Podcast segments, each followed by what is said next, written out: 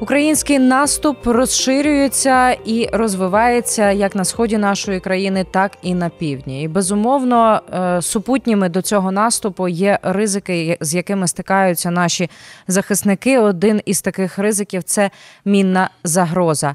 В цьому випуску зброя перемоги ми поговоримо про те, як же е, мінуються і мінують перед українським наступом росіяни наші території, які є засоби протидії до всього цього діла. І я вітаю е, Івана Киричевського. Він е, з нами зараз. Іване, привіт тобі. Привіт тобі, Христина. Ну, є направду різні повідомлення про той рівень складності для наших оборонців, які вони зараз відчувають. Будьмо відверті на власних е, на власних тілах, на власній техніці, яка здійснює наступальні дії. Е, мова йде е, і про протипіхотні фугасні міни. Мова так само йде і про е, осколкові міни, про протитранспортні, вони ж протитанкові, касетні боєприпаси, які в тому числі використовують росіяни для того, щоб замінувати якомога більше наших територій і сповільнити. Е, український наступ до речі, британська розвідка буквально нещодавно зауважила, що саме цей фактор допомагає росіянам ну трошки пригальмовувати нас. Давай, напевно, з цього і почнемо з проблематики, як так швидко їм це вдається робити. Вдалося зробити до даного етапу, наприклад, на півдні нашої країни, і найголовніше, чи е, достатньо у нас засобів для того, щоб ліквідовувати цю проблему. Давай знаєш, почнемо тут з цього моменту, що робити такі от подібні пакості. Росіяни готувалися ще в квітні 2022 року. Ну, скажімо так, мені трапилося почитати один із тих рашистських воєнно-теоретичних журналів, там, де вони вже отримавши добряче від е, наших воїнів на горіхи, після акта доброї волі з течою від Києва та Сум починали осмислювати отриманий е, досвід. І там був прописаний такий момент, що, мовляв, треба активніше ставити мінні поля при обороні, і причому з такою шаленою щільністю прописувалось на рівні ну, тисяча мін на один квадратний кілометр. І це, от за їхніми там прорахунками, мало би сповільнювати е, рух е, військ противника, ну тобто наших орієнтовно десь відсотків на 20 і збільшувати втрати на 8%. І те, що вони цю підлу штуку змогли е, виходить реалізувати майже за рік по тому, маючи десь орієнтовно півроку е, на облаштування там стаціонарної лінії оборони, можливо, ще кілька місяців на виготовлення навіть систем дистанційної постановки мін, ну можливо, вони виходять навіть повільніше, чим могли, бо вони до цього готувалися. Якщо говорити про такі найбільш знакові речі, ну найбільш небезпечною і, скажімо так, найбільш такою приємною в тому плані, що її е, наші війська знищували, виявилася система російська земледілля. Чомусь можна назвати і схожою на російський град. Там тим більше конфігурація схожа. Два пакети направляючих загалом на 40 uh пускових під реактивні снаряди, але там різниця в тому, що ці реактивні снаряди створені лише для одного. От буквальному сенсі викидати такі касетні боєприпаси, які потім ну, мінують великі площі території. Ну, Одного залпу залпу, начебто, вистачає на декілька футбольних полів, і це буквально так от і виглядає. Їде наша колона, е, це російські земледілі викидає один залп, і от в буквальному сенсі дуже величезна територія виростає засмічена мінами перед нашими танками, ну яку не подолати сходу не вийде незалежно від того, наскільки багато може бути інженерних танків у цій колоні. Ще от росіяни можуть, е, якщо говорити саме про протитанкові міни, вони використовувати можуть ще старі радянські е, постановщики мін УМЗ, ну, універсальний мінний заградитель, може базуватися як і на гусеничному шасі, так це може бути причіпна штука, яка от буквально з вантажівки вибирає да, вибирає і ставить ці міни. А що стосується протипіхотних мін, то тут взагалі дуже багато в них підлих моментів. Ну тому що найбільш так відома міна ліпісток, е, котра маленька, невелика, але може, на жаль, відірвати ступню. Вона ще створювалася радянських часів скидати з вертольотів з Афганістанів. Uh-huh. Ці мейсто протипіхотних мін пом 1 пом 2 пом 3 Це ж взагалі там, начебто, можна ставити не тільки з реактивних е, снарядів, але навіть з ручних гранатометів. Ну і е, хіба що те, що треба закопувати, скажімо так так стаціонарно, це е, протипіхотні міни сімейства ПМН. Ну але тут, на жаль, у росіян було занадто багато часу. Ну і скажімо так, те, що вони поставили настільки багато мін, можливо, навіть саме командування армії РФ не має реального представлення, наскільки їх там багато, ну тому що це відбувалось хаотично. Ну і навіть жодними теоретичними якимись викладками, доктринальними документами того самого НАТО ну не було передбачено, що противник може ставити мінні поля, які ширяться навіть не в кілька десятків метрів глиб, а можуть ширитися буквально на кілометри. І відповідно ні у кого не було настільки багато систем е, розмінування, щоб одразу з ходу можна було угу. проблему з тими російськими мінами вирішити. Нагадаємо, що в рамках проекту НАТО з демілітаризації на базі Павлоградського хімічного заводу в Дніпропетровській області буквально у 2016 році почалося знищення близько мільйона радянських протипіхотних фугасних мін із пристроєм самоліквідації. Це ті самі пелюстки, до речі, в розкиданні яких росіяни звичайно ж звинувачують нас, до прикладу, по-моєму, в Ізюмському районі Харківської області. Ще під час його окупації мова йшла саме про це. Е, я можу собі уявити, чому саме є певна програма з ліквідації подібних протипіхотних засобів і мін, але тим не менш ми знищували те що де-факто нам зараз мало би бути ну дуже помічне в протидії агресії Російської Федерації. Чи маємо ми право застосовувати ті протипіхотні міни, якщо вони у нас є? А вони, як е, свідчать офіційні відкриті джерела, у нас все таки залишалися на момент е, широкомасштабного вторгнення. Знаєш, я думаю, що у нас в буквальному сенсі тут ситуація виглядає набагато ну, радісніше в плані протидії ворогу, аніж ми можемо про це говорити офіційно. Просто зважаючи на те, що якби протипіхотні міни в силу розвитку людської цивілізації, яка якби оминула рашистів, ну, якось вважалося б такою зброєю, ну скоріше, ну яка просто піддається осуду, то якось ця тема не піднімається. Але давай розгорнемо таку тріч. Ну цікаво, що е, не тільки росіяни бідкалися, що по ним, начебто, прилітають якісь там протипіхотні міни полюстки. Тут якби ця організація Human Rights Watch нас звинувачила в тому, що бачите, як ми сміємо русських мальчиків розпінати протипіхотними мінами. Ай-яй-яй, як неконвенційно. Ще ж один момент. Давай розгорнемо його приблизно так. Ну, У нас ну хіба що дома е, на початок моменту цього контрнаступу зникла проблема з снарядним голодом, зникла проблема е, крім так іншими засобами ураження піхоти. Але ну як же ж так вийшло, що от при всій нестачі нестачі засобів ураження ворога у росіян дуже на поряд, ну в рази вищі трати, ну, можливо, навіть на порядки, аніж у нас. Що ж такого трапляється з руськими мальчиками, на якого характеру мінно-вибухові загородження вони потрапляють, що в них якби ну, втрати в рази більше, ніж у нас. Ну, все тому, тільки... що ми добре молилися. Ну так, це якраз за те, що ми якраз за те, що ми молилися. Більш того, судячи з цього, ми настільки гарно молилися, що американці нам почали давати свої протипіхотні міни Клеймор, збори, із яких була потім скопійована радянська мон 50 до десь у січні 2023 року. Ну, судячи з усього, ну ми навіть не перші кілька тижнів, а навіть перші, ну майже рік повномасштабної війни проти РФ молилися настільки гарно. Ну що до того моменту американські протипіхотні міни Клеймор нам не були потрібні, ну тому що були свої засоби ураження. Я думаю, що от якраз ну і ще, якщо говорити про Павлоград і утилізацію, ну все таки є ще ж такий неприємний момент, що іноді боєприпасів реально закінчується строк придатності. Ну або це лишається лише боєприпасом на папері, і потім виходить як росіян на практиці, що мінімум 25% випущених снарядів іноді просто не спрацьовують. Отак, болванка пролітає на позицію, нашу слава Богу, не вибухає. Ну от видно, міни, які теж от вичерпали свій строк служби. ну...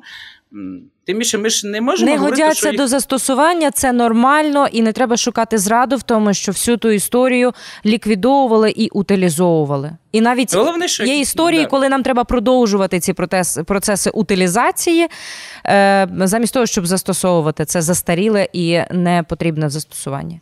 Ну, тим більше, що звідти ж можна витягнути якусь вибухівку і перетворити її на іншу бавовну, яка буде збільшувати вибухові травми в нещасних російських мальчиків. Окей, е, мене так само дуже хвилює питання того, наскільки маніпулюється зараз в інформаційному просторі тема чому був розмінований Чонгар? І якщо чесно, мені здається, що доволі вичерпно на це питання вже відповів е, е, наш е, військовик Наєв е, в одному із своїх інтерв'ю, буквально в жовт, буквально в жовтні 2022 року. Це не історія про якусь зраду, це історія про те, що варто е, е, важко зупинити авіацію і арту, яка просто криє тебе шквальним вогнем, і тут навряд чи навіть би якесь мінне поле допомогло. Що б ти е, що б ти радив, от мені, наприклад, як журналісту, відповідати людям на подібну, на подібну тезу, яку вони десь почули і вже носять в зубах?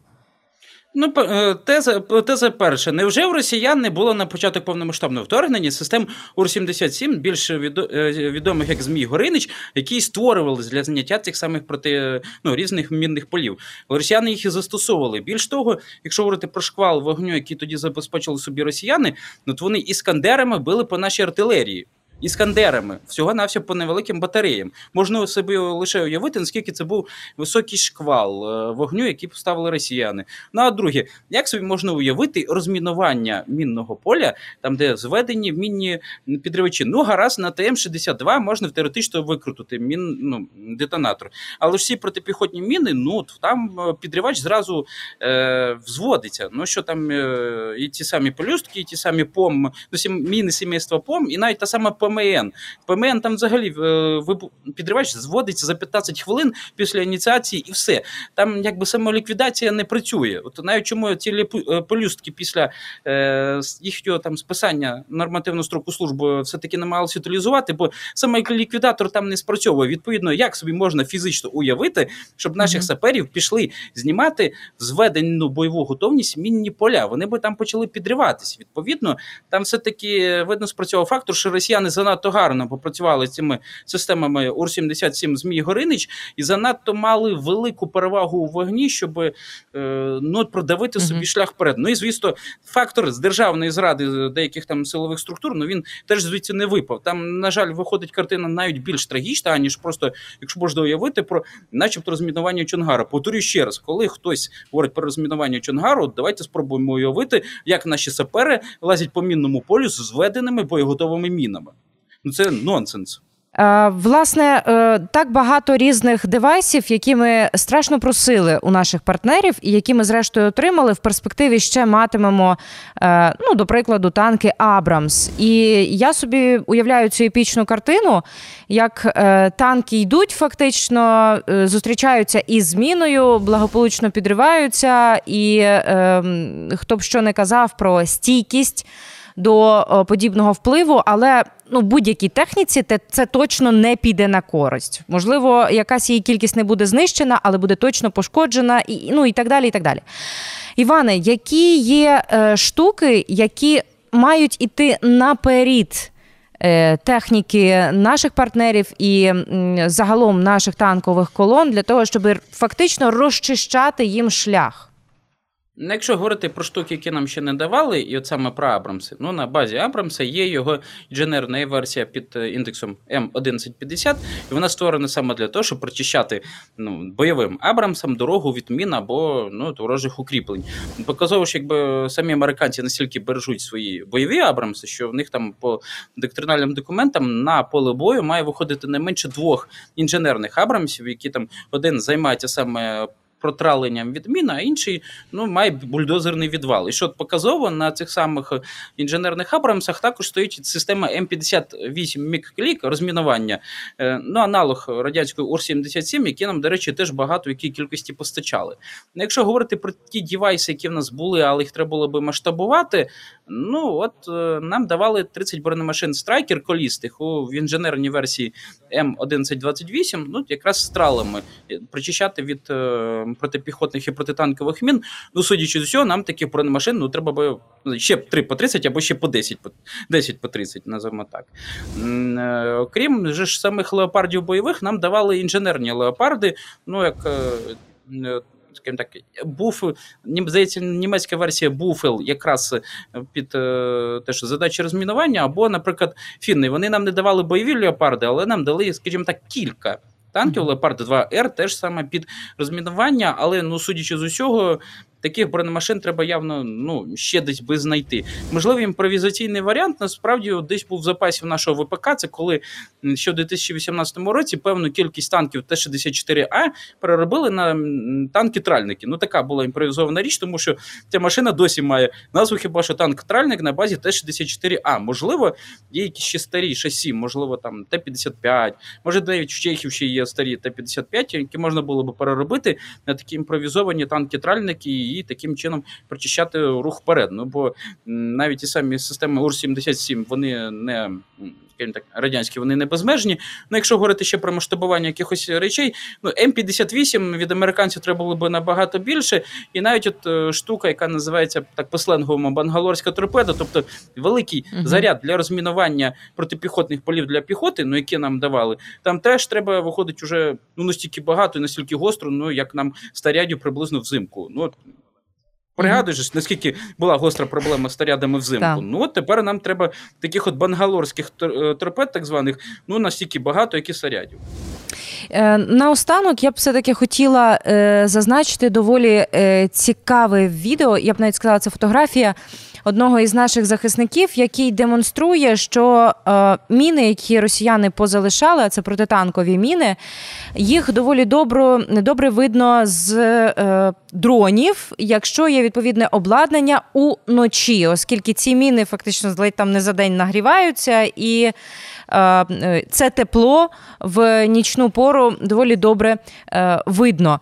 Е, чи можна якось, я не знаю, говорити про те, що розмінування це важливо. І е, потрібно думати над пристроями, які будуть підривати ці міни, але разом з тим у нас є проблема із їх виявленням, і ми маємо просто зараз на ходу на колінцях Е, ну, скажімо так, шукати засоби якраз таки по їх е, віднайденню вже на деокупованих територіях і не тільки. Ну, от нам, очевидно, доведеться якісь такі імпровізовані прості речі використовувати, ну, в стилі, як от ти це от описала, е, ловити на дроні, скажімо так, теплове випромінювання від цих самих мін. Ну, от, На жаль, ми зіткнулися з таким викликом, який там дуже легко не подолаш, відповідно, треба якісь такі прості рішення. Так. От Дрони це дуже так от ну, просто. Ну і відповідно, от е, чому, власне, навіть такі от штуки, як трали під танки, вони були вигадані? Ну, тому що ніколи достеменно не розвідеш, де знаходиться знаходиться те чи інше мінне поле. Відповідно, краще вже міна підірветься під такою великою, ну даруйте за простоту круглою штукою, спеціально створеною, uh -huh. щоб під неї щось підривалося. Ну аніж якщо під неї підірветься танк. Можливо, тут теж от, доведеться шукати якісь високі технології, паралельно просто грубі методи, як у нас таких би танкових тралів було б ще більше. Е, дякую. Це така коротка ремарка на останок, чому е, нашим слухачам і глядачам варто продовжувати донатити, наприклад, для дрони, для наших сил оборони. Це дуже помічне навіть в аспекті протидії мінній загрозі. Дякую, Іване. Іван Киричевський Христина Яцьке були з вами.